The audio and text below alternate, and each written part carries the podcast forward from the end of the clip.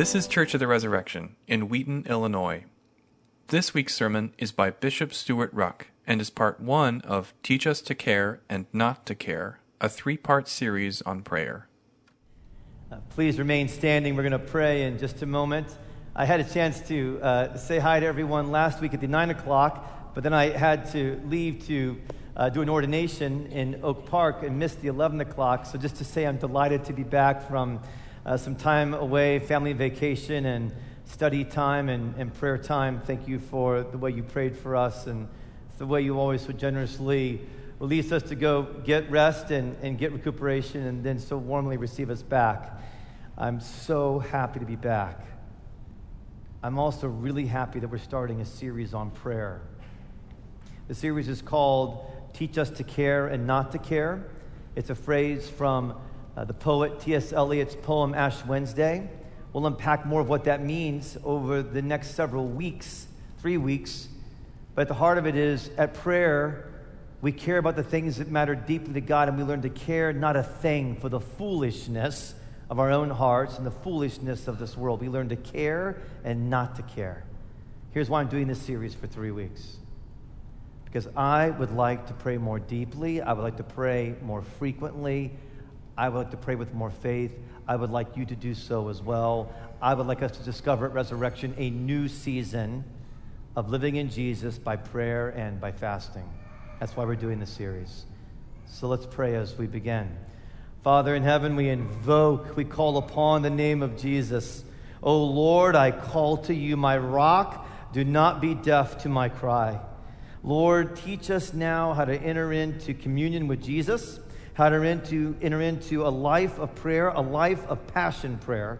I pray this in Jesus' name. Amen. You may be seated. I want to tell you a story from our family vacation uh, where the reality of peril and the reality of the presence of those who came to help us were very, very connected. So you're gonna, it's a story of peril and presence. We were packing. It takes us about two days to pack for a two week family vacation, particularly when it involves camping. So we were going camping in Door County. We've been packing and we're in the middle of it and it was a Friday, late afternoon, and Catherine called me. She was out doing errands and said, Hey, um, the battery light just came on on the dashboard. I did some quick calculations and thought the mechanic that we really know has one more hour left in his garage and he's gone. He's not coming in on Saturday, so that would be inconvenient. And I also thought, how bad can a battery light on a dashboard be? Yeah, I thought that. I mean, how much trouble could a van with 165,000 miles get into? I was in utter and absolute denial. So I said to Catherine, no worries. It's probably a short, you know, and the, I know all about these things. It's probably a short in the dashboard. We're going to be fine. Oh, okay, great. So, you know, by that time, we, we had the whole van packed, you know, eight of us going camping, me and the six, Catherine and the six kids. We had camping gear for everybody, two tents, seven bikes, one canoe. It's all there and we head up to uh, Door County, and we're getting close to Green Bay, and the battery light comes on again. I think, oh, that pesky short, there it goes again. But then it keeps coming on, and then I watch, there's a thing that says volts on our dashboard, and I'm watching where it's at 14, and it's now moving very, very quickly down into an orange area. And I say to Catherine, I don't know, like, do you need electricity to drive a car? I mean, I know you need to start a car with a battery, but like, she's like, I don't know, let's Google it. So she's Googling it, and we're trying to figure out what do we do? And all of a sudden, while we're doing this, now we're north of Green Bay, we're into more of a remote area, we're on a highway, and I'm pressing the accelerator, and it's not responding. And now the battery light's blinking like this. And finally, I've come out of full denial, and I realized actually, one of the things that I have been afraid of the most, which is being on a full blown vacation car trip with all of my children and everything in the car in a remote area is going to happen. We're going to have a full blown car breakdown. At that point, I made a decision that I'm still not fully understanding why I did this, but because I was there was two lanes of very busy highway traffic, but I decided rather than going right onto the shoulder that I would turn left into oncoming traffic. I did see some kind of gas station sign but Catherine still wasn't understanding it. And she's a very calm woman, but she lost her calm and she yelled. Now, she's going to disagree that she yelled, but she's not here. She's in Ohio. So can we just kind of keep this among all of us? She never listens to me preach afterwards. So, okay. But she yells, What are you doing? At this point, we have another car following us with some of our kids. We had two cars. Another car comes up alongside. We're like, what's going on with the van? And I'm trying to push the van, accelerate the van, stopping and starting it across the oncoming traffic. And my, one of my kids yells out, Abraham, which is the name of our van, old and used to travel well, Abraham is dead! Abraham is dead! so the car stops and starts its way across the traffic. We got to a long ramp and then it dies. It's dead. It's gone. There's no more lights anymore. There's no battery light. It's out. It's all over. So I get on the phone to call AAA, which we never belong to until we're in a crisis, and then we join. And while I'm doing that, um, Ellison, my, my oldest son's walking around trying to figure out where we are so we can tell AAA how to find us. And there's a couple walking on the road, and they see Ellison. And they go, "Do you guys need help?" Now, you, you know, at this point, you know, it's, a, it's, a, van. It's the van. It's the, the canoe. It's the bikes. It's all the kids all around the van. And Ellison says, "Yes, we, we definitely need help." So they walk up to the van, and the wife, Kathy, leans over to me. She says about her husband, Richard. She goes, "Oh, Richard loves to help." God, I love Richard. I really need help right now. Okay, I'm fully out of denial. I need a lot of help. So Richard's looking at the engine. He's like, I don't think I can help with this. But he goes, Hey, you guys have all this stuff in this van. I mean, even if you get a tow truck, what are you going to do? I'm, I said, I don't know. He said, Well, I got a van. I'm like, Well, we're an hour away from our camp. So he goes, I don't care. Let me go get the van. So he goes to get his van. While he's going to get his van and we're waiting for a tow truck, someone else pulls up. Her name is Rosie. She has a beautiful red VW convertible. She's in her 70s. She stops and says, Looks like you guys need help. I'm like, What's going on around here? What's wrong with you people? They're so nice. Must be northern Wisconsin. Well, I could love to help you, she says. How can I help you? So Rosie takes kids, and Dick and Kathy take all the stuff, all of the stuff, except for a few things we leave in the van, and they drive an hour to the campsite. They, they get us all unpacked. We find out on the journey there that all three of them are followers of Jesus who've been taught by the Bible to stop and to bring help, to be a presence of aid. So, peril and the presence of those who had come to help were deeply combined in that story, in that experience. And that combination of peril and presence is actually a combination that we see played out throughout the Psalms. When you read the Psalms, when you study them, when you sing them, when perhaps you memorize them, what you will find again and again is this dynamic pattern that actually creates a sense of passion, a sense of connection. When I talk about passion prayer, I'm not meaning to say emotional prayer, I'm meaning to say engaged prayer.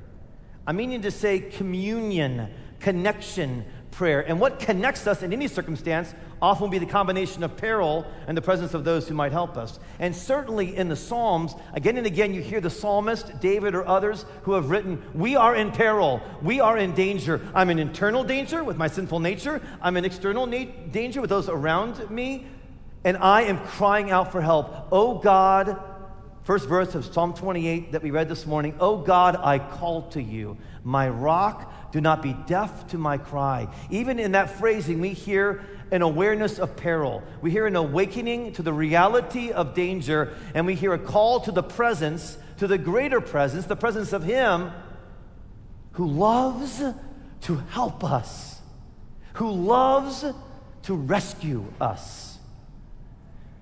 We're going to study Psalm 28. You can turn there in your bulletin. The psalm is a book of poetry. If you read your Bible every day, and I hope you're working toward reading your Bible every day, it is common in different reading plans, and it's a very important thing if you read, you read your Bible every day that you read a psalm every day. First of all, because it's the Word of God. And second of all, that means you get to read poetry every day. The Psalms are each poems, they're prayer poems, they're liturgy and they're filled with passion. You cannot read the psalm without hearing passion. By that I mean engagement. By that I mean connection. And by that I mean the emotion that follows connection and engagement. In it, we hear that there are things to care very deeply about the presence of God, to care very deeply about the poor, care very deeply about the peril that faces all of us. And there are things not to care much about at all the foolishness of our own hearts and the foolishness of the world. Teach us to care and not to care, is one of the great themes of prayer and of the Psalms. How do we learn to pray in passion? I wouldn't say that even more than with passion. I, I don't want you to connect this to emotionalism. That's not what I'm teaching, nor do I believe the Psalms of the Bible teaches. But instead, passion, engagement that will certainly bring emotion. How do we pray that way? What we see in Psalm 28, verses 1 and 2 especially, is we face the peril, we face the peril, and we face his greater presence. One without the other will not lead to full prayer. It could lead to despair, or it could lead to a kind of denial that there isn't peril. Those two are profoundly connected, and they must be connected in our prayer lives. Your prayer life will be more fully engaged as you face the peril and as you face His greater presence. I'm working from a little bit of a different translation, so I may, the phrasing may sound a little different than what you have in your uh, bulletin. As we face the peril, we do two things. Okay, let's, let's work on that, primarily in verse 1 of, of Psalm 28. First, we get real. Second, we sit still. We face the peril by getting real and by sitting still. Let's look at the get real. The Psalms are so real.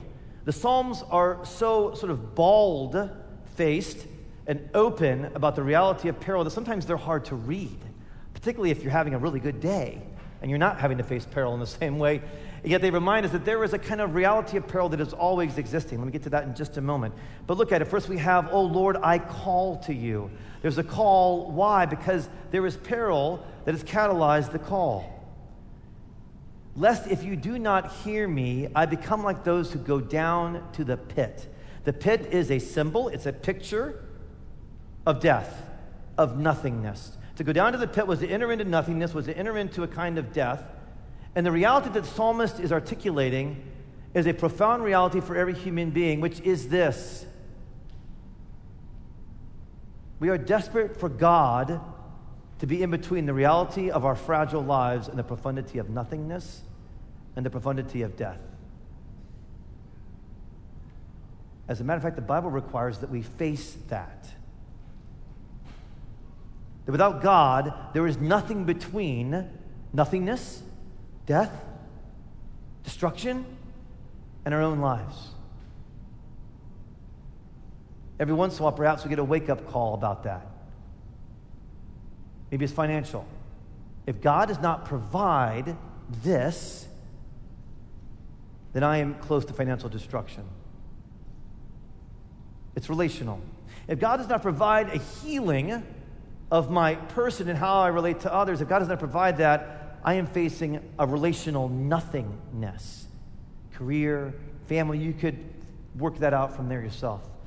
The psalmist speaks to that. Lest if you do not hear me, if God does not come to my aid, I become like those who go down to the pit. The peril of the Christian life has two components at least.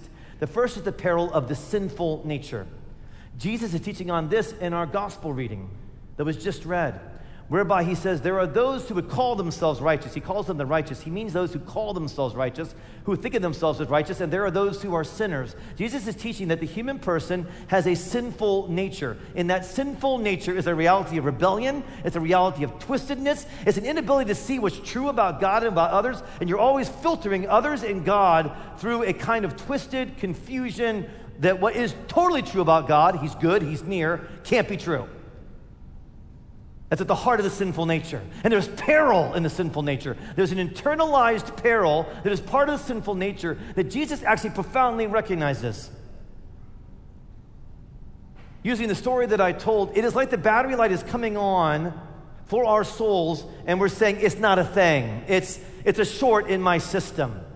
It was a bad day or a bad conversation, but it doesn't really reflect what I just said when I gossiped about that person or spoke about that person behind their back. It doesn't really reflect my sinful nature. I just had a bad moment. And Jesus is saying, no, no, no, no, no. It's a sinful nature. You're sinners, but here's the extremely good news. We keep thinking, I got to hide the battery light so nobody sees it. Come to church, ready. You know, I feel kind of bad coming to church because I, I did something imperfect this morning. No, no, no, no. Church is where everybody's like, look at my battery light. It's going on. It's right here. I'm in major peril. And Jesus is saying, that peril that you have, it's not that I want that peril in your life. I want you to be freed of your sinful nature. I've come to cleanse you of your sinful nature by the cross, but I also want you to be denial about your sinful nature because I've come to save sinners. Your sin, your sinful nature, your internalized peril that you're ashamed of and that you're trying to hide is the very thing that connects you to God in prayer. This is the irony of it, but you've got to get this irony. If you can't get free to face your peril, your internalized sinful nature peril, you will not pray. Any prayerlessness is often a sign of denial of peril. Prayerlessness is often a sign of the denial of peril, internalized or externalized. So Jesus is saying, I've come for the sinner, I've, I've, I've come for you. I'm not ashamed of you. I know you. I know you're twisted. I've come for you. That catalyzes passionate prayer to face that peril. Peril is also externalized. We read in verse 3 David, who wrote the psalm, King David is saying, Do not snatch me away with the wicked or the evildoers who speak peaceably with their neighbors while strife is in their hearts. That phrase is different than what you have, but it's a good phrase actually in this translation strife in the heart. This could certainly point to the sinful nature, but it also points to what happens not just in one person, but in a community of people where spiritual sinful nature is not just internalized, but becomes externalized. The sinful nature, then there's, there's sinful power. And it's kind of a sinful power that can take over a community. It could be an ideology. It could take over an institution. It could be what Paul, a New Testament thinker, called powers and principalities. So there's peril within, but there's also peril without. And for us, we are called to face the peril. Christians should be the first to say, we have a major battery light flashing in our country right now. The battery light's on in our country for lots of reasons and complexities that are part of that. But let's be absolutely clear Charlottesville and the events that have been coming before that are a battery light. It's saying to us as a country, we still are interacting in a time of hatred and violence and racial injustice that exists. And when we see that, we as Christians face it, we name it, we have proper shame about it, but we don't let it keep us from the next step, which is after we face the peril, we pray. Oh, for more prayer and less postings on social media. Brothers and sisters, denouncing it on social media is good. It should be denounced what happened. But I get concerned that you denounce it, you think you're done. You've posted something and you think you're finished. And then what you're doing rather than going to prayer is you're looking to see what people said about your posting. That specifically is a waste of time. It's foolishness. Don't care about what others think about your posting. Don't care. Care about connecting with the creator of the universe who is heartbroken over the way the, the image of God, the Imago Dei, is being treated in our country, and pray because it matters. This, this just blows me away about being an American. I love that uh, I, am thankful I've been made an American by Jesus. I'm thankful it's a gift. But here's what blows me away about, about myself and others. I go to other countries, I've stayed in other countries, I've lived in other countries for seasons of time, and they're praying like crazy for the countries the Christians are because they know that they're in peril. They're not thinking, oh, that the next person's going to finally fix it like we think in America. Somehow we think, oh, the next person, this person's bad, the next person's going to fix it. In Brazil, they don't think the next person's going to fix it anymore. Nor do they think that in Nigeria. So they pray because they're facing their peril. We have a denial of peril in our own sinful nature lives, as well as in the corporate reality. Why am I saying this? So that we'll pray. All summer long, Catherine's been saying to me, You and I are not praying enough for our country. And she's right about the two of us. We're not. And we're going to try and change that.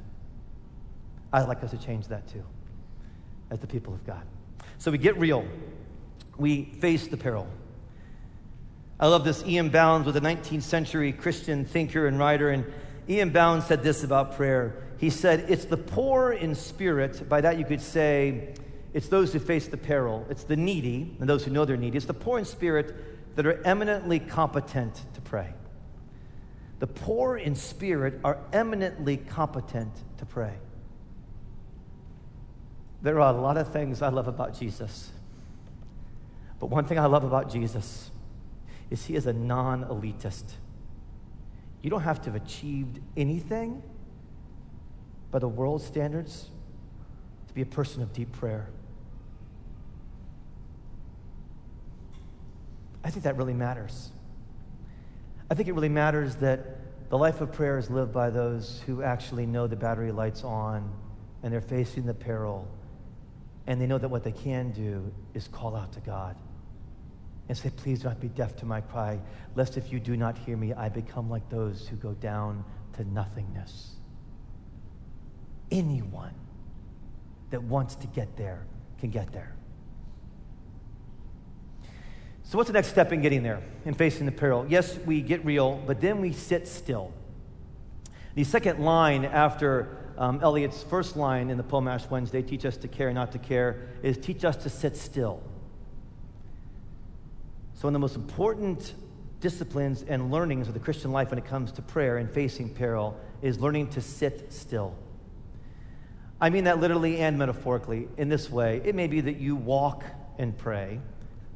It may be that for some of our young parents, you're feeding a baby, moms, you're nursing and praying. It may play out in a lot of different ways, this sitting still, but the concept is that you stop you don't just have the smartphone down and, and covered, you put it away. Your, your brain needs that, by the way. Research shows us just, just don't, don't see it, don't hear it. You, you're still. Now, for some of you, this may take all year to learn. And I'd like you to take it as seriously as that. You may go, I might need a year to learn how to sit still. I'm very concerned that amidst the rapidity of our culture and particularly the proliferation of digital, one of the things I'm most concerned about with that, and I know that you hear a lot of people talk about concern with it, here's my concern, is it's going to it's gonna change our prayer lives as a people and yours. So learn to sit still, learn to prayer walk, learn to pray as you're driving, as you're riding your bike, as you're nursing, whatever it might be.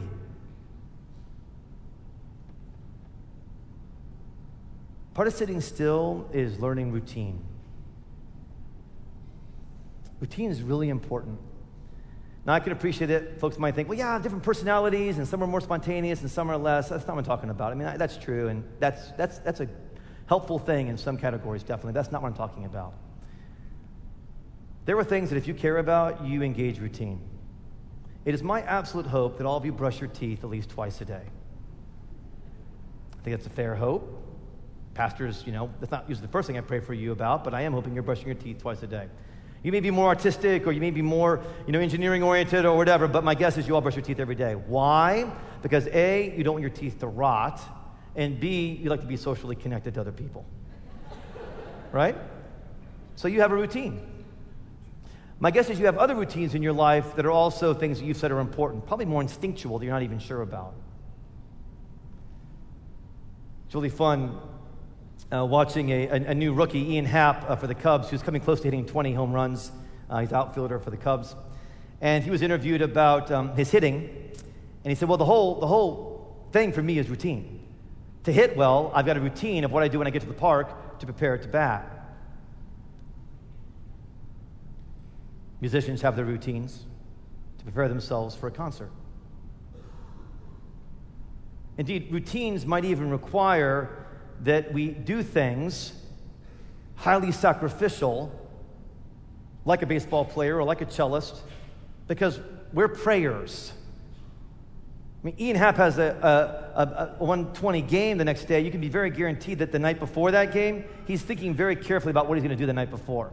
He's going to get sleep. He's going to eat well. He wants to show up and play well for that baseball game. Friends might say, hey, let's do this.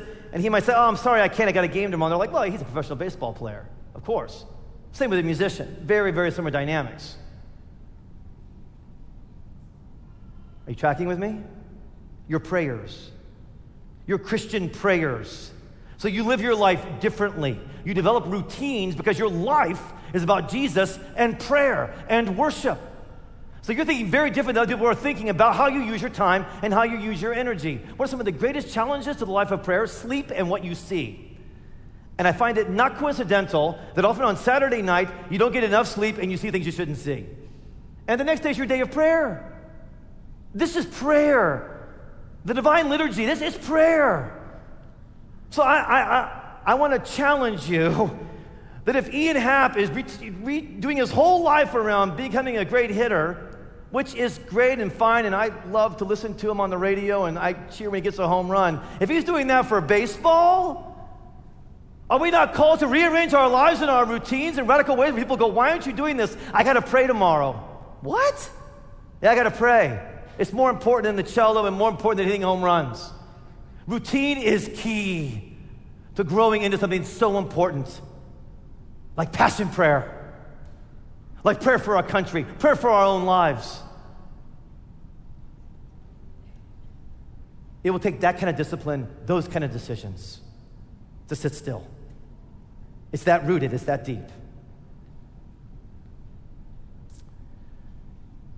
So we face the peril, and in the facing of the peril, the psalmist then calls us always to face the greater presence, to face his greater presence. Oh Lord, he starts the psalm. He starts the poem, Oh Lord, I call to you my rock, which is a symbol of stillness as well. My rock, do not be deaf to my cry. It is true that there is in the Psalms a wrestling at times with the silence of God, or what is perceived as the silence of God. It's true, it's in there, absolutely. There are the cries of the heart, my God, my God. Psalm 22, why have you forsaken me? That is in the Psalms. That is part of the prayer life and part of the prayer journey. But it is also over and over again in an even more sort of emphatic reality. The reality of Psalm 145. The Lord is near to those who call upon him. I am not denying that in seasons of prayer you will feel far from God. That has happened to me. Maybe you're in that right now. That, that, that's there. It's part of the Psalms. But the fundamental reality of the teaching of the Psalms and the fundamental reality of the cross of Jesus Christ is that God is near to those who call upon him. Small case, if you will, rather than capitalize these seasons of distance. They do happen. But the reality based on the cross is that God has come near us. The psalmist says, I lift up my hands to the Holy of Holies, which is to say, what? I lift up my hands to the very heart of the presence of God, which has come near to me in Jesus Christ. He's near.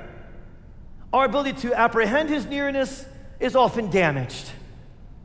Our lack of discipline, our lack of sleep, what we've seen, our sinful hearts have challenged apprehending His nearness. But let's be absolutely clear that does not mean that He's not near. It means that then we're in confession. It means that we're facing the peril of our sinful nature. But it doesn't mean that He's not near. There is a tendency to capitalize the lack of nearness, and in a small case, the nearness. And I don't think that's accurate with the cross of Jesus Christ. I don't think it's accurate with the teaching of the Psalms on prayer. I hope you're hearing the tension. I'm trying to provide a tension that both can be there. But quite honestly, I'm trying to challenge you some that you will meet the nearness of God more if you meet with Him more. That's what I'm trying to say. That I think is a biblical teaching. And there are times when He doesn't seem near, you will still meet with the Lord. You can still engage in prayer. You can still face the peril and know His presence is absolutely real. That's in your individual prayer time. You may need this. Sometimes I experience His presence in a way I could never on my own. Ever. I need the people of God to experience the presence of God. So we face His greater presence. We discipline ourselves, we sit still. And as we do that, we then come fully close to the living God who has made a way for us to be close to Him. E.M. Bounds again God draws near to the praying soul. To see God, to know God, to live for God, Bounds says, this is why we pray. Passion prayer is about the passion of our Lord Jesus, being present to his passion, to his death, by that I mean his passion, his resurrection, his presence. We do ask for things in prayer, I'll teach on that. We do persevere in prayer, I'm going to teach on that. But first and foremost, we're present to Jesus in prayer. That's why we pray. We face the peril, we face his greater presence, our strength and our shield. Who the Bible promises by the power of the cross is near to those who call. In the name of the Father, and the Son, and the Holy Spirit, amen. Thanks for listening. Our vision at Church of the Resurrection is to equip everyone for transformation. As part of that vision, we love to share dynamic teaching, original music, and stories of transformation. For more of what you heard today, check out the rest of our podcast. To learn more about our ministry, visit churchres.org.